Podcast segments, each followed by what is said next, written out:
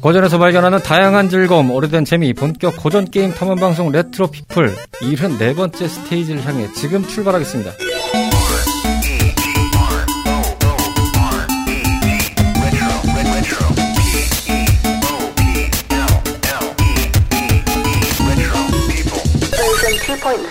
안녕하십니까 청탐꾼 여러분, 레트로피플입니다. 오늘도 마을에 모인 우리들의 탐험꾼 로치 씨입니다. 어서 오세요. 안녕하십니까. 예, 반갑습니다. 근데 저희 뭐 다 모였다면서요? 왜 이렇게 없어요? 그러니까요. 텅텅 비어 있습니다.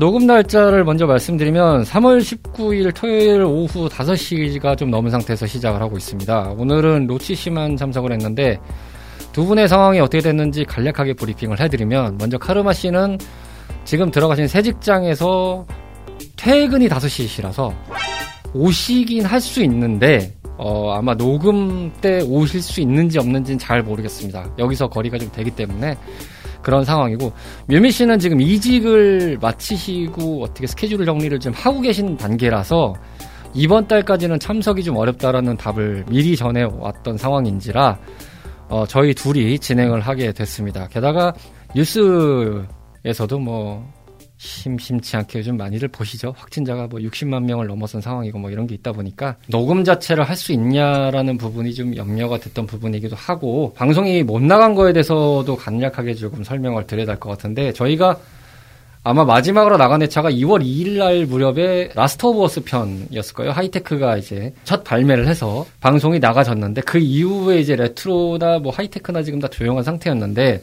저희가 그거 나간 주에 녹음을 한번 했습니다. 녹음을 했고 진행을 했는데 불만족스럽다라는 내용이 많았고, 제가 그때 좀 사족을 너무 많이 털었던 것도 있고 해서 분량이 잘 안 나온 것도 있고요. 그리고 두 번째로는 아마 직접적일 건데, 저희 팀에서도 어쨌든 확진자가 나오셔서 작업 자체가 좀 어려웠습니다. 힘들다, 힘들어. 네, 저희 CHRP 전 크루 기준에서도 좀 확진자들이 꽤 많이 나오시는 상태가 됐다 보니까 어떻게 2월달이 좀 어떻게 할 수가 있는 상황도 아니었고, 지금까지도 좀 그랬는데, 오늘도 결과적으로는 스튜디오에는 저희 둘만 나와 있습니다. 지금 둘만 나와서 녹음을 지금 조심스럽게 하고 있는 상황이긴 합니다. 아니 뭐 어셈블해서 외치시길래 왔더니 혼자 왔네. 그거요. 예. 1월달 정도 했던 걸로 기억을 하는데 대충 그랬던 것 같아요. 네, 정말 가까스로 77회차 녹음을 마쳤습니다. 아주 기가 막힌 타이밍에 얻어 걸려서 정말 그때 각 잡고 했습니다. 각 잡고 녹음은 이미 떠났고, 예정대로 77회차 때 떡볶이 회수를 해드리겠다, 다행히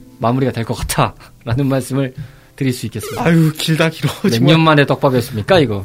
61회차 이후에 야, 이 장장 몇 년의 세월이 걸렸습니까? 아니, 김치나 치즈도 이 정도면 썩어요. 사과방송, 사과를 많이 심는 민족이죠. 예. 주머니 털어가지고 사과 제품을 산 거는 많은데, 사과 농사를 또 이렇게 걷잡을 수 없이 하게 되는 상황이 또 벌어지네요. 죄송하고요. 잘 마무리될 수 있도록 준비를 좀 하고 있겠습니다. 근황을 좀 약간 물어봐야 될 것 같은데, 뭐 로치 씨는 저랑 요즘에 간간히 뭐 미팅도 하고 얘기를 좀 해서 그랬는데, 일단 좀 기쁜 소식이 있죠?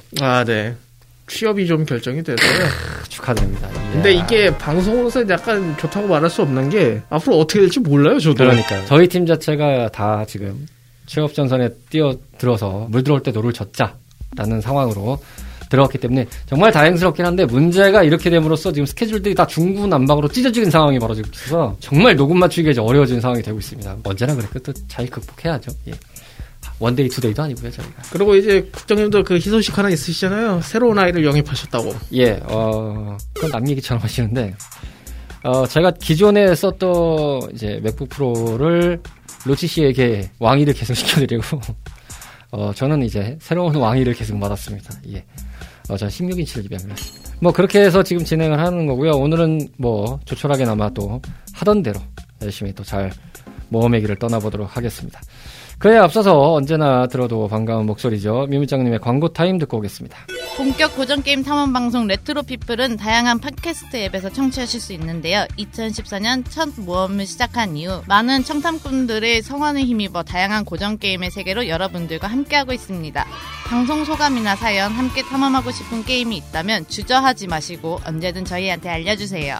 청탐꾼 여러분들의 다양한 이야기를 기다리고 있으니까요.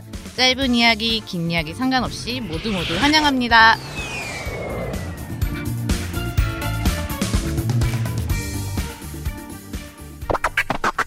레트로피플입니다. 74번째 스테이지를 맞이했습니다. 올해는 이제 가급적 스테이지를 좀 많이 좀 가보려고 노력을 좀 하고 있습니다. 그러니까요. 또 100회는 넘어가야 되지 않겠냐. 이 너무 지지분해서 방송이 10년이 가까워지고 있는데 100회를 못 넘어가는 건 좀. 아, 그래도 18, 19년까지는 어떻게 됐는데. 아, 이 발음 조심하십시오. 18, 19회. 아, 네.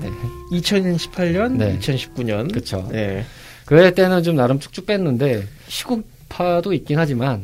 그래도 저희도 좀 지지분해했던 부분이 있다 보니까 안타까웠던 상황도 좀 덜어 있고, 그 다음에 방송이 이제 오래되다 보면은 자연스럽게 겪게 된 상황인데 좀 딜레마들은 있죠, 확실히. 좀 더 퀄리티를 높이고 싶고, 하나를 들려드리더라도, 짧게 들려드리더라도 좀 내용 전달을 잘해드리고 싶고, 좀 밍숭맹숭하게 가고 싶지 않은 게 저희 철학인지라 밥상 뒤집기가 생각보다 좀 많았습니다. 지금 저희가 미공개화 된 것만 해도, 이제 슬슬 폴더가 차기 시작했어요.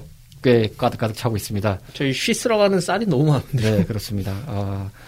그거를 이제 잘 빠서 떡을 지어 먹어도 될 것 같은데. 네. 그렇게는 되면 안 되는 거 아니라. 뭐, 이거는 기회가 되는 대로 어떻게든 분류를 해가지고, 공개한 전례도 있기 때문에, 여건이 되는 한도 내에서 공개를 살살 해드리도록 하겠습니다. 자, 오늘 일단 소개해드릴 스테이지의 작품, 2008년에 발매됐던 작품인데요. 저희가 어떻게 보면 레트로 피플을 한 이후에 최초로 플스3 타이틀을 하는 것 같긴 합니다. 아, 물론 이제 뭐 하이테크를 겸해서 했던 거에서는 제가 그 어쌔신 크리드 같은 거에서는 뭐 좀 나왔었긴 했는데, 이게 레트로로 보기엔 좀 애매할 수도 있긴 합니다만, 그래도 이제 게임 자체로 봤을 때는 그런 쪽 류에 속한다고 판단이 돼서 저희가 이제 플레이스테이션 3 때 게임을 갖고 왔습니다. 더 라스트 가이입니다. 공교롭게 지난주 더 라스트 오브 어스를 하셨는데. 아, 그렇긴 하네요. 네, 더 라스트 시리즈를 저희가 연출하네요. 네, 레트로에서도 그 바턴을 이어받아서. 근데 전 이거 이름 들었을 때 뭔지도 몰랐어요. 그러니까요. 유튜브에 검색하니까 그 켠김의 왕까지 했던 게 있더라고요. 아마 현황 많이 보셨던 분들은 좀 기억이 나실 거기도 하고. 무려 제가 그걸 봤어요. 먼저 간단한 게임 소개부터 듣고 오시겠습니다. 너무나도 오랜만에 인사드리는 레트로 피플의 새로운 스테이지. 모험을 하고 있는 파티원들이 열일 중인 관계로 전개가 더디어지고 있는 점을 거듭 사과드리며 시작해봅니다. 레트로피플 74번째 스테이지 주인공인 더 라스트 가이는 2008년 7월 31일 소니 컴퓨터 엔터테인먼트 산하 재팬 스튜디오에서 제작 및 발매한 게임입니다. 좀비로 불리우는 거대한 괴수 생명체에게 점령당한 전 세계 도시를 배경으로 플레이어는 주어진 시간 동안 각 필드상에 좌초되어 있는 사람들을 최대한 많이 구조하여 안전지대로 이송하는 게임입니다. 실제 맵을 바탕으로 하는 필드 플레이와 특유의 게임 스타일로 인해 컬트적인 인기를 얻었으며 플레이스테이션 3 전용 게임으로 제작되어 PSN과 실물 패키지 모두 발매되었습니다. 게임 소개 듣고 왔습니다. 더 라스트 가이, 뭐 라스트 가이라고 불리기도 하고요. 바로 진행을 좀 해보도록 하겠습니다. 먼저 시대 속의 더 라스트 가이입니다. 각자의 시대 속에 이 게임을 어떻게 접했는지를 이야기를 할 텐데, 로치 씨는 앞서 말씀하신 대로 몰랐다. 그렇습니다. 네. 랜드를 어떻게 알아? 아니, 이름에서 유추도 안 돼요, 심지어 이거는. 그러니까 더 라스트만 듣고 잠깐 시급하셨죠? 네. 뭐지 이게?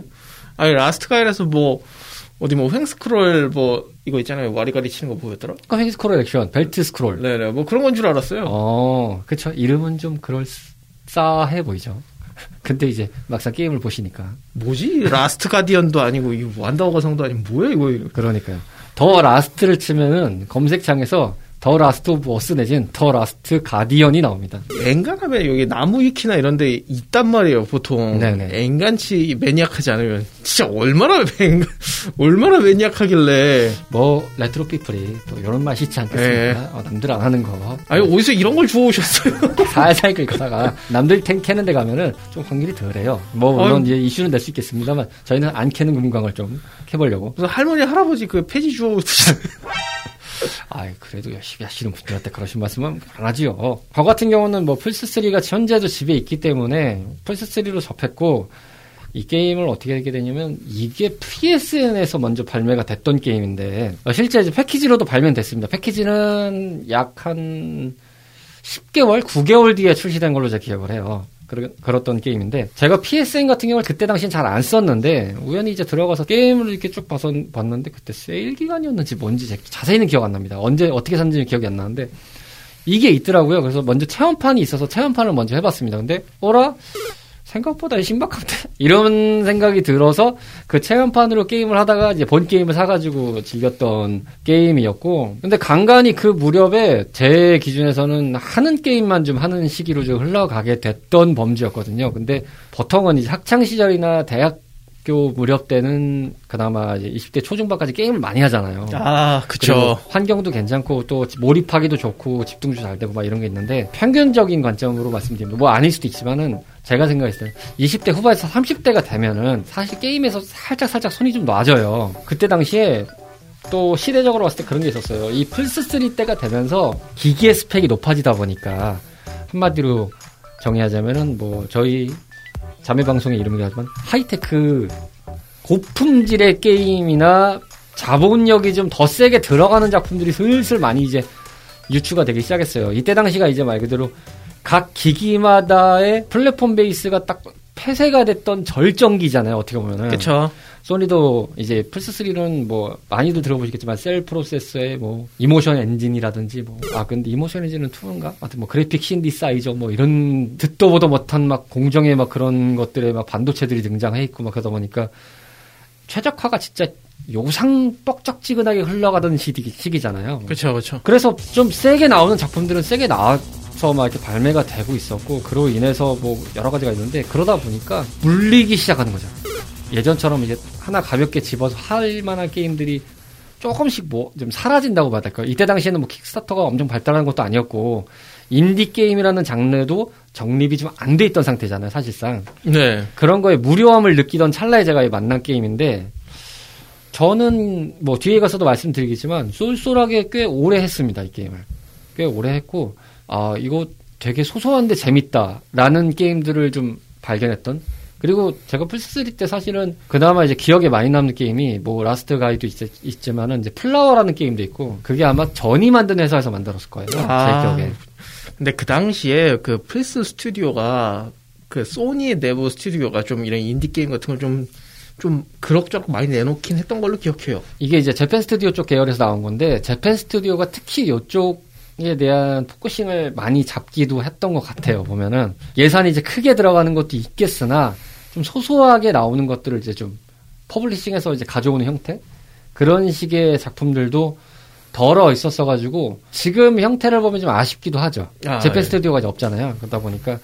그리고 지금은 이제 재편을 했다는 상황이라서 뭐 이해는 됩니다만, 요즘 세대 플스, 한 세대밖에 차이가 안 나는 건데, 플스3와 4는. 그럼에도 불구하고 왠지 이때의 감성마저도 좀 더 사라지는 느낌이랄까? 솔직히 4만 돼도 이제는 약간 좀 돈 되는 게임 위주의, 네, 그런 느낌이 크죠? 아니면은 좀 작은 게임들은 다 외주로 돌린다든지? 뭐 그렇기도 하고, 아예 그냥 뭐 그런 것들은 이제 뭐 인디로 가라 뭐 이런 느낌으로 좀 연출을 하는 것도 있고, 이제는 그쪽으로도 잘 안 보는 느낌이 된 것 같아요. 근데 참 아쉬운 건, 그래서 결국 지금에 와서 보면 플스라는 플랫폼이 그 인디게임이나 이런 좀 저예산 게임에서 제일 멀어진 플랫폼인 것 같아요. 오히려 그 포지션에 있던 장르들과 시장성을 스위치가 가져가 버렸죠. 동양 쪽은 다 스위치 가고, 서양 쪽은 다 게임 패스 이런 데로 가버렸어요. 그렇죠. 그렇게 해서 좀 양분화가 돼버렸고, 아니면 스팀 뭐 이런 데죠. 네. 왜냐면은 이제 그런 데들이 뭐 개발 비용이나 여러 가지 퍼블리싱 비용들이 뭐 여러 가지가 있고, 뭐 적지 않은 돈들이 투입이 될 수 있는 상황이지만, 이 모바일도 포화가 됐던 상태다 보니까 오히려 이제 눈을 돌려서 그쪽으로 가시는 상태가 벌어진 건데, 플스 같은 경우는 진입이 좀 어려워진 상태가 연출이 되고 있는 것 같아요. 제가 봤을 때는 진입 장벽을 좀 만들어 놨으면, 나름 좀 소니도 이쪽 계열에서나 또 장르 구성이나 게임군에서 봤을 때 좀 더 탄탄한 지지층을 만들 수 있지 않았을까라는 아쉬움이 들죠. 맞습니다. 어느 정도 약간 중견 게임사 이하는 별로 안 받아주는 느낌이죠. 그렇죠. 게다가 이제 이 게임을 개발한 재팬 스튜디오나 이런 산하의 스튜디오들도 보셔도 아시겠지만, 꽤나 이런 IP들이 많거든요, 사실상. 근데 그 IP들이 약간 좀 썩히는 느낌이 좀 들어서, 요 근래 뭐 플스5 나왔을 때 아스트로보이의 뭐 그런 오마주들이, 이 라스트 가이도 오마주가 들어있긴 하더라고요, 보니까.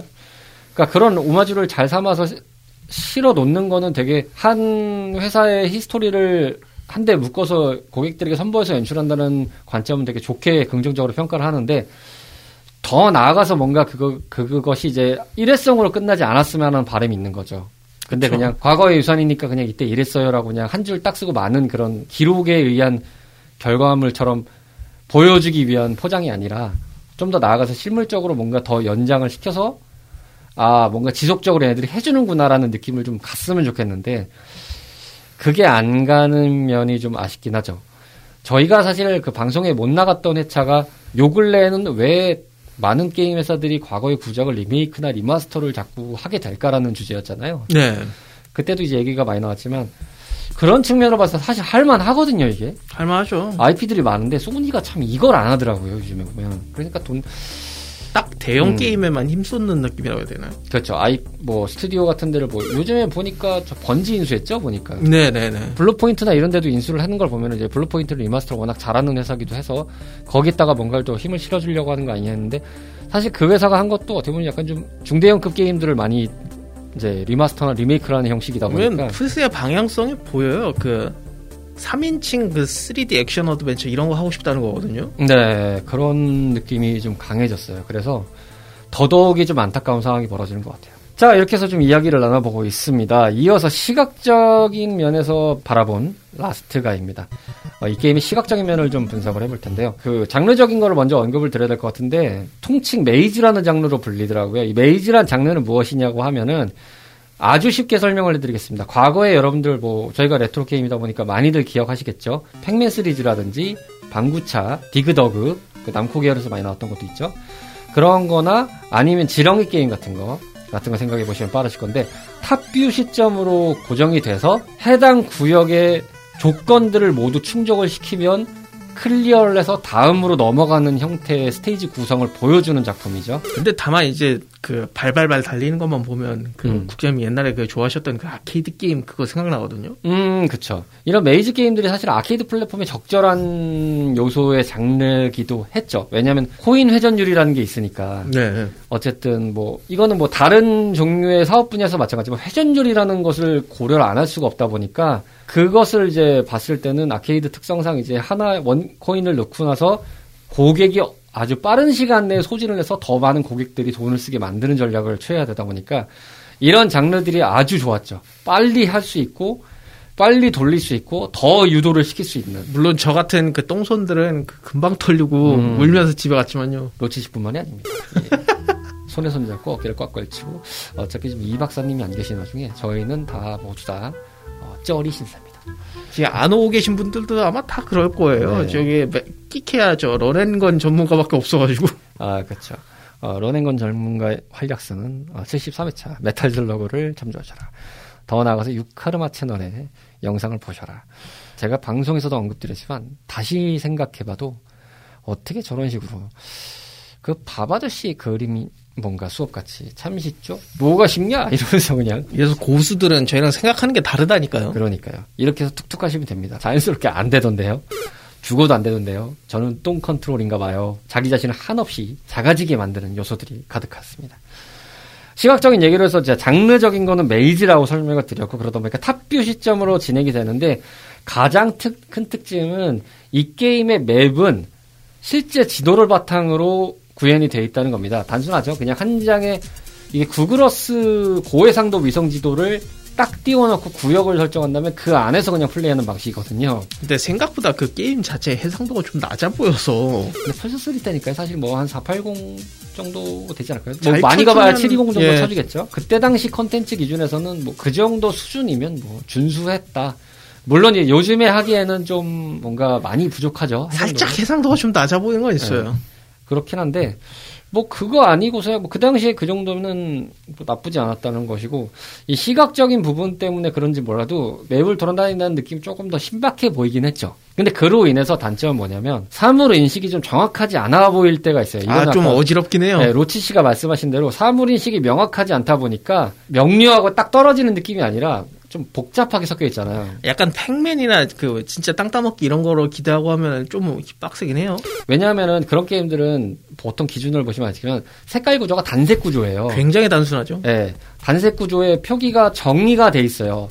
플레이어 캐릭터랑 목적성에는 무슨 색깔을 주고 아니면은 이제 플레이어가 없애야 되는 부분들은 없어지게 가감을 해서 바탕을 그냥 검정색 처리로 만들어지게 해서 그게 이제 가감이 되는 걸 보여주거나 이런 식으로 처리를 하거나 나중에 컬러감이 더 좋아져도 기본 구조에서 이 맵과 플레이어와 적들에 대한 NPC들에 대한 경계나 뭐 장애물 같은 요소들이 딱 구분이 돼 있거든요. 근데 이거는 지도 자체가 아예 실제 기반 지도보다 보니까 거기서 구분점을 주긴 했는데 그럼에도 실제 지도라는 관점 때문에 좀 헷갈리는 요소가 많아져요. 그래서 생각보다 적응할 때까지 좀 어려워 보이더라고요. 그 왜 어디는 입구고 어디는 벽이고 그게 확실하지가 않잖아요. 네, 저도 그래서 그 점을 정말 지적하고 싶었던 부분인데 꽤 헷갈렸어요. 처음에 할 때.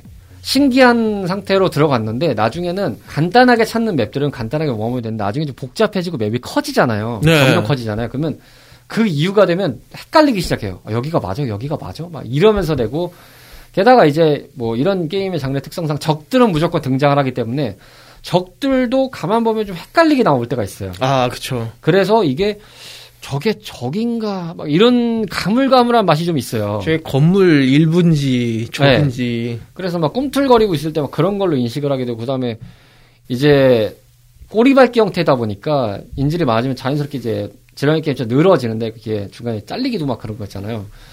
근데 잘리고 막 그럴 때 이제 효과가 있긴 해요. 막 이렇게 먼지 같은 효과가 막 나오고 막 이런. 아, 맞아요, 맞아요. 그 효과가 나온 다음에 잘렸을 때 관점에서 봤을 때도 이걸 파악하기가 내가 데미지를 먹었다까지는 이해가 되는데 그 다음엔 약간 좀 어디서 다시 찾아야 되지라는 관점의 방식이 좀 불친절해요. 물론 이제 금방에다 이렇게 다시 퍼져 있긴 한데 좀 다시 가라는 느낌에 대한 가이드가 좀 명확했으면 아니면 표기라도 최소한 있었으면 없진 않았던 것 같은데 좀 불친절한 맛이 있어요. 확실히 좀 편의성이나 약간 이런 QA가 좀 잘 됐다는 느낌의 게임은 아니긴 하죠. 타이틀이나 맵 선택이나 뭐 그 인트로듀스 화면이나 이런 것들은 되게 심플하거든요, 사실. 아, 그렇죠. 엄청 심플한데 막상 그런 느낌으로 생각했다가 게임에 들어가면 게임이 생각보다 맵지도 때문에 엄청 화려해 보이거든요. 이게 착시가 느껴지다 보니까. 아, 맞아요, 맞아요. 이게 뭐지라는 생각이 좀 들기도 하고 저는 좀 반대로 그런 생각도 드는데 오프닝이나 타이틀 화면 봤을 때는 검정색 화면에 빨간색으로 그 픽토그램 같이 남자 캐릭터, 여자 캐릭터 이렇게 딱 나와 있는 느낌대로 정말 단순하게 돼 있는데 그게 이제 게임 화면에 들었을 때 역으로 이제 뭔가 뒤집혀지는 효과가 나다 보니까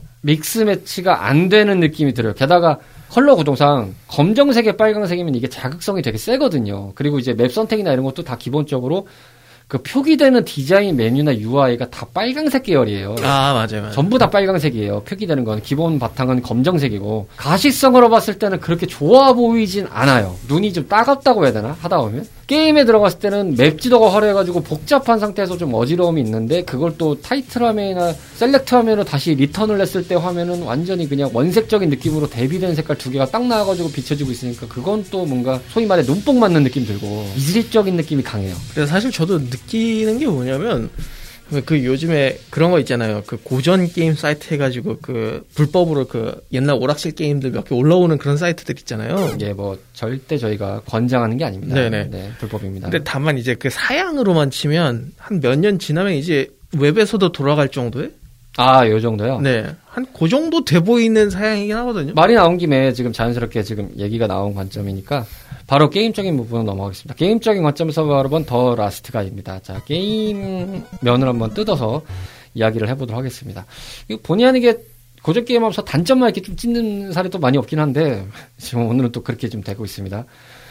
뭐 말씀하신 대로 그렇습니다. 어디 제가 리뷰하신 분의 글도 봤는데 좀 공감이 됐던 게 이 게임은 지금 현재 모바일로 나와도 손색이 없다. 아, 그런 얘기가 많습니다. 그 정도로 그렇게 고사양의 스펙을 자랑하지도 않고 좀 더 나아가서는 이거 플스 제가 봤을 때 1까지도 가능할 것 같긴 하거든요. 아. 띄우는 것 자체가 맵이 좀 작을 수 있겠지만 넉넉하게는 2까지는 충분히 돌아갈 것 같고 1은 모르겠습니다. 1은 이제 해상도 문제가 있고 뭐 여러 가지가 있을 수 있으니까. 근데 1에서도 되지 않을까 싶은 정도의 그래픽 수준이에요. 솔직히 현존하는 뭐 이제 보급형 폰들 있잖아요. 뭐 갤럭시 A 뭐 이런 거. 그렇죠. 충분히 돌아갈 것 같긴 한데요. 아, 그거보다 좀 더 낮은 사양도 되지 않을까 싶은 생각이 들어요. 아, 왜냐하면 기본적인 레이아웃 구조에서 봤을 때 오늘은 뭔가 약간 전문적인 느낌이 들긴 한데 레이아웃 구조였을 때 제가 잘은 모르겠지만 기본적으로 게임을 그 화면을 구성하는 비를 보면은 오브젝트 같은 관점을 생각해보면 오브젝트라는 게 사실은 군데군데 띄워지는 거 말고는 크게 보면 주인공,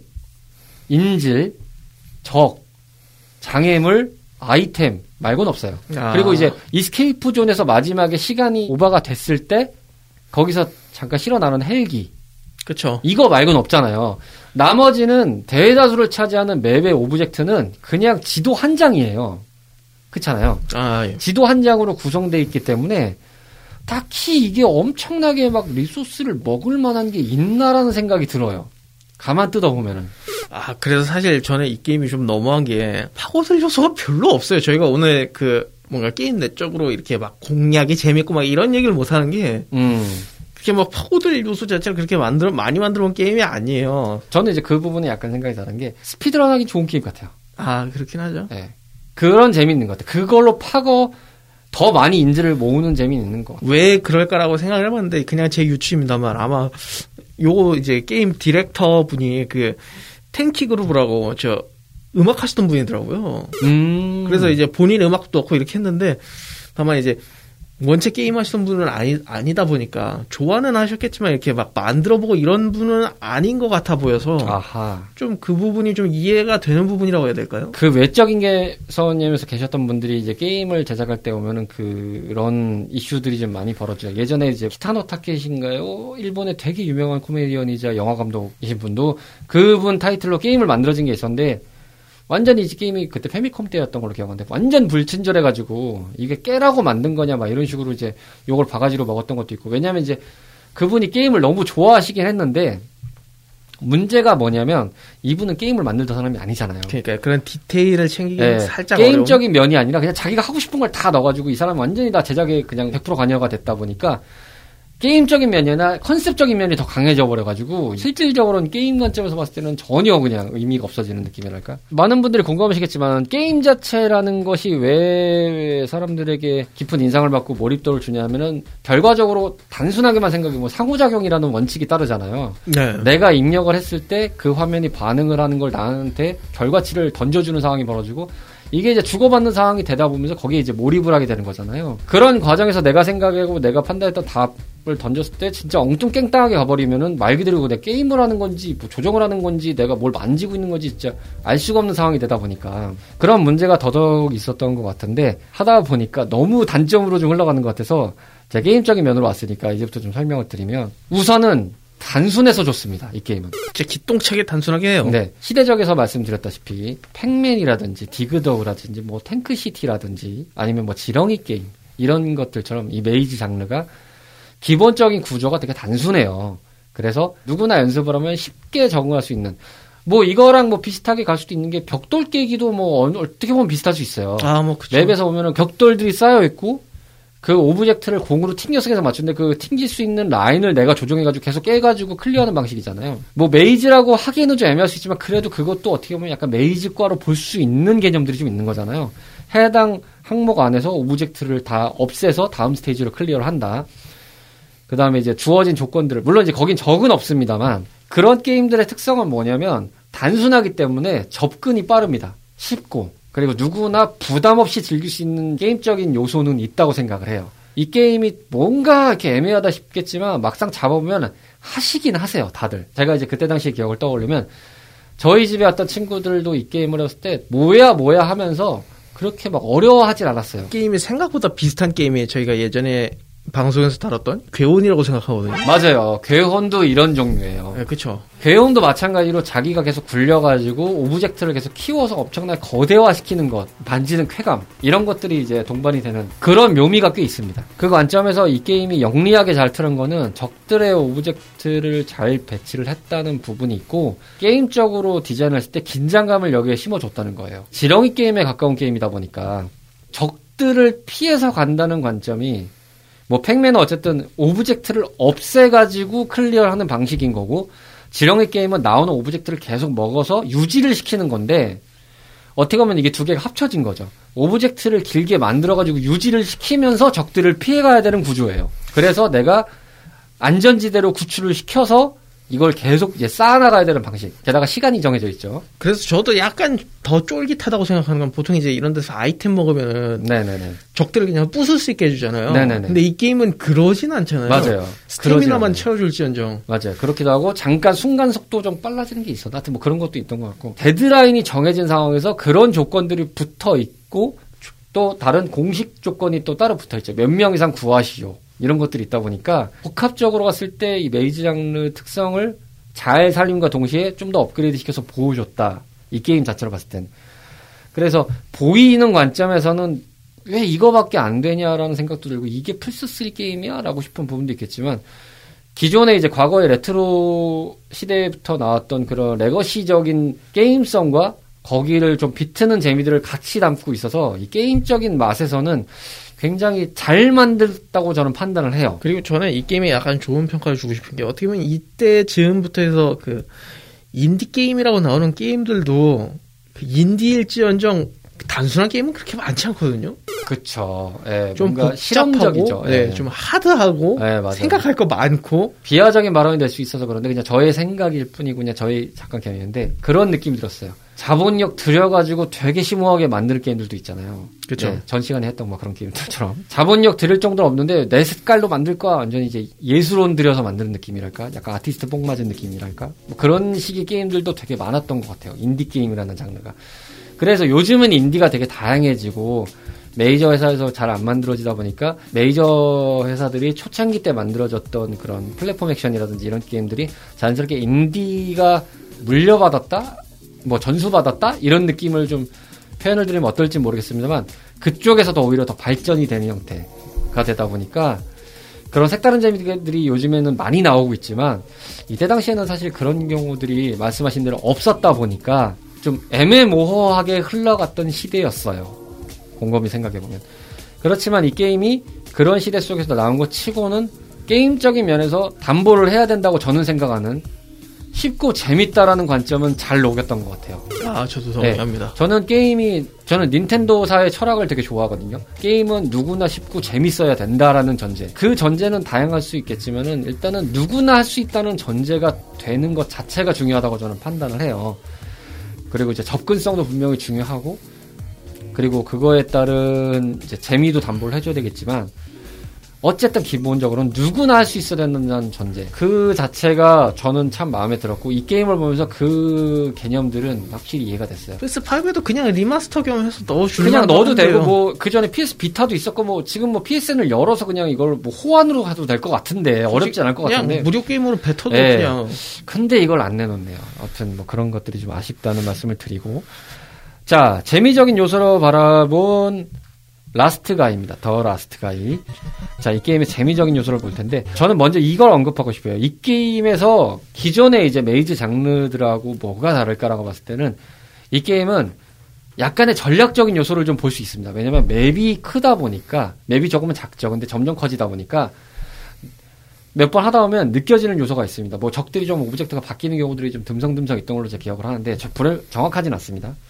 있던데 이 게임에서는 내가 어디 구역부터 가서 구해서 해서 어느 정도를 확보를 해서 던져 놔야 제한 시간 내에 이 정도를 좀 모을 수 있겠다. 라는 계산을 좀 해볼 수 있습니다. 아, 예. 그 전략성이 좀 있습니다. 그러다 보니까 처음에는 사실은 모르니까 무턱대고 막 이 맵 갔다, 저 맵 갔다, 여기 갔다, 저기 갔다, 좌우로 갔다가 앞뒤로 갔다 막 이렇게는 하는데 나중 되다 보면은 이제 어느 정도 그 인질 오브젝트들이라든지 적들 오브젝트라든지 그런 것의 관점들을 이제 조금은 계산해보면서 할 수 있다라는 재미가 좀 있었어요.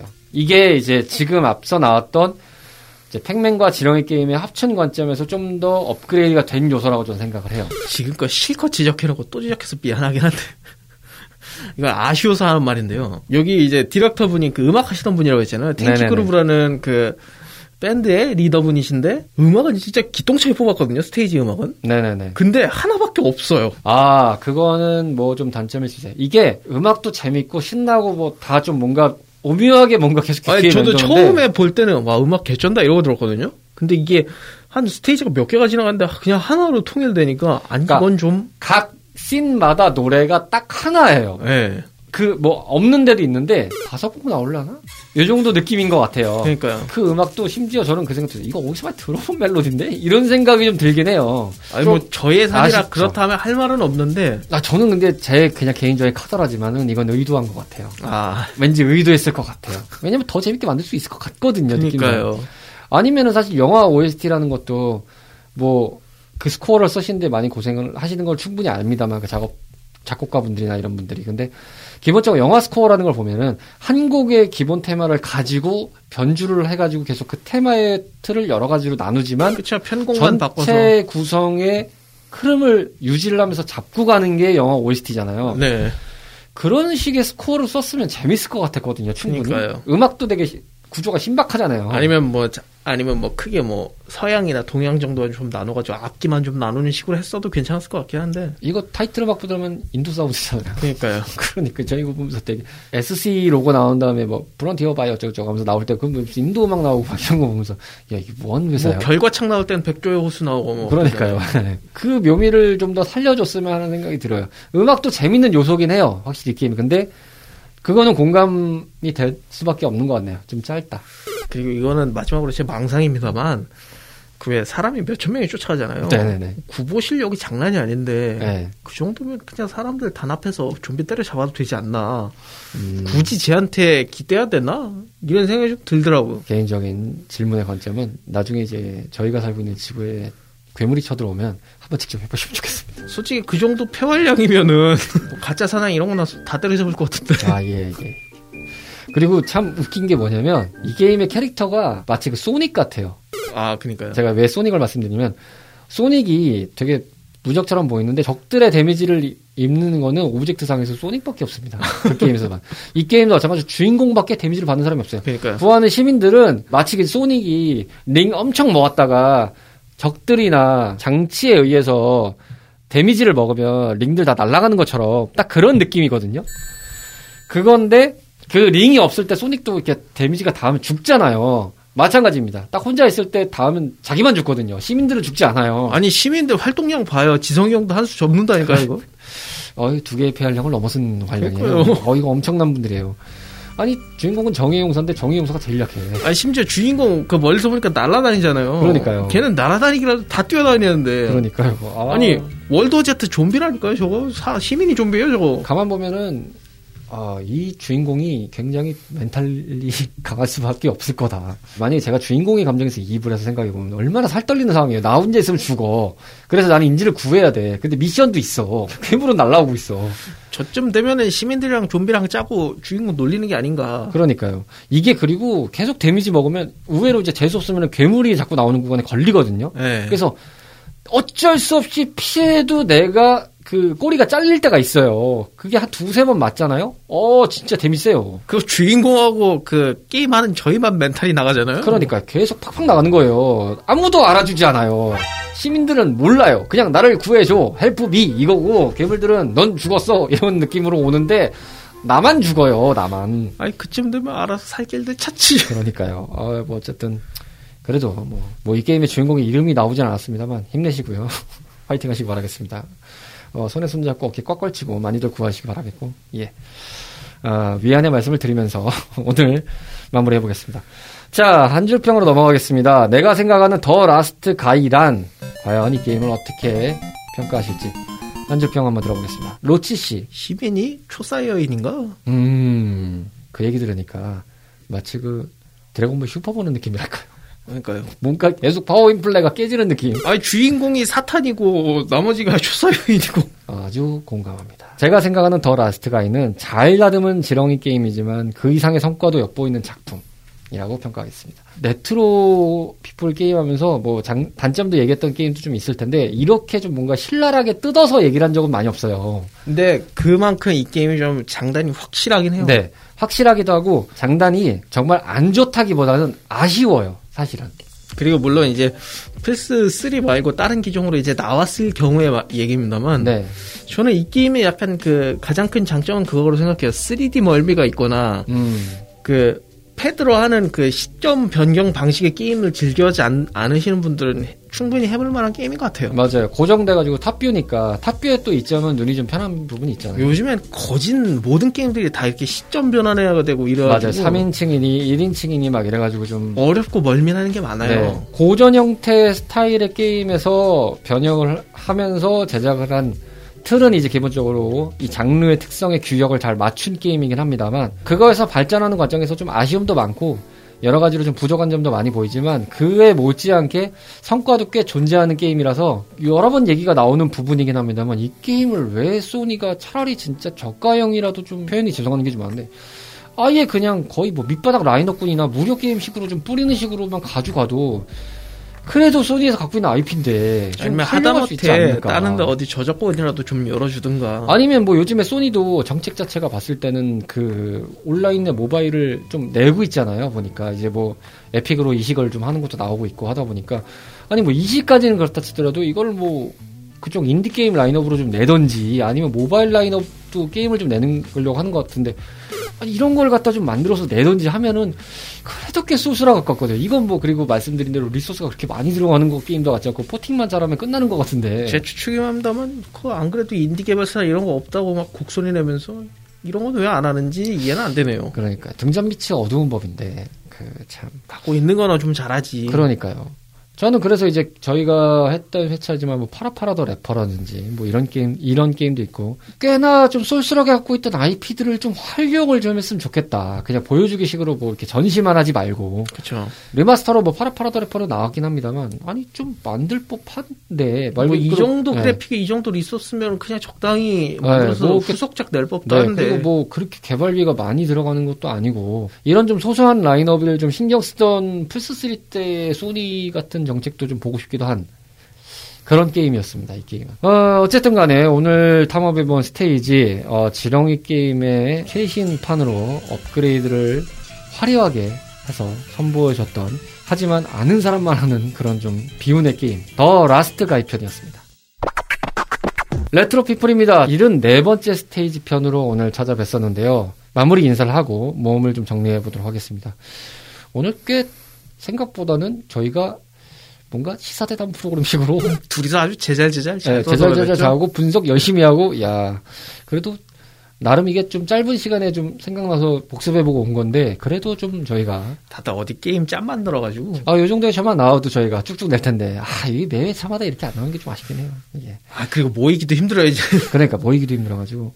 정말 극악의 상황이면 저희 둘만 모일 수도 있습니다. 사실 네. 이게 코로나 나온 지 얼마 안 된 상황에 이렇게 걸렸으면 저희 사실 못 모였을 거예요. 기억하시겠지만 코로나 극 초반 때는 뭐 3개월, 뭐 6개월 별방에서 아예 그냥 채널 자체를 잠깐 홀드하고 막 이런 몇 번을 했잖아요 저희가. 그렇죠. 저희가 이 녹음 이후에 아마 4월 달까지는 녹음 스케줄을 안 잡았습니다. 지금 잡은 게 없고 그 이후로 저희가 지금 상황을 한번 지켜보자는 식으로 지금 얘기가 정리가 된 상황인데 좀 잦아들길 바라야죠. 오늘 어떠셨나요?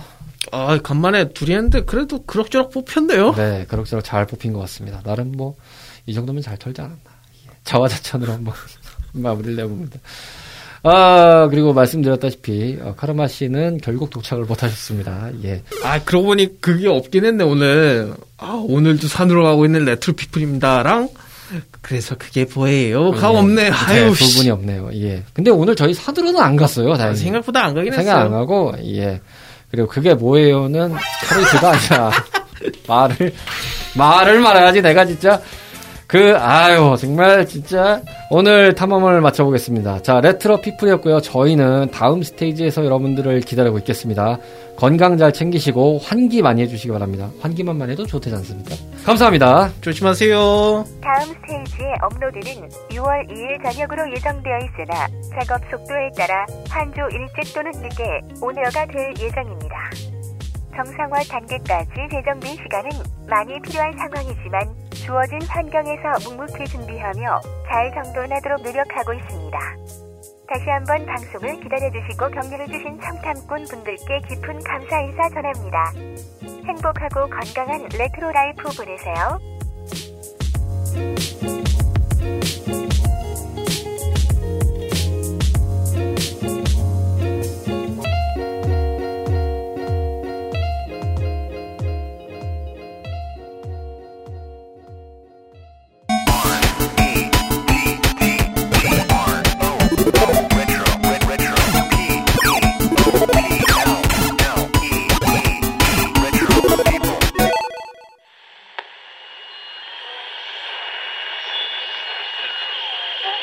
CHRP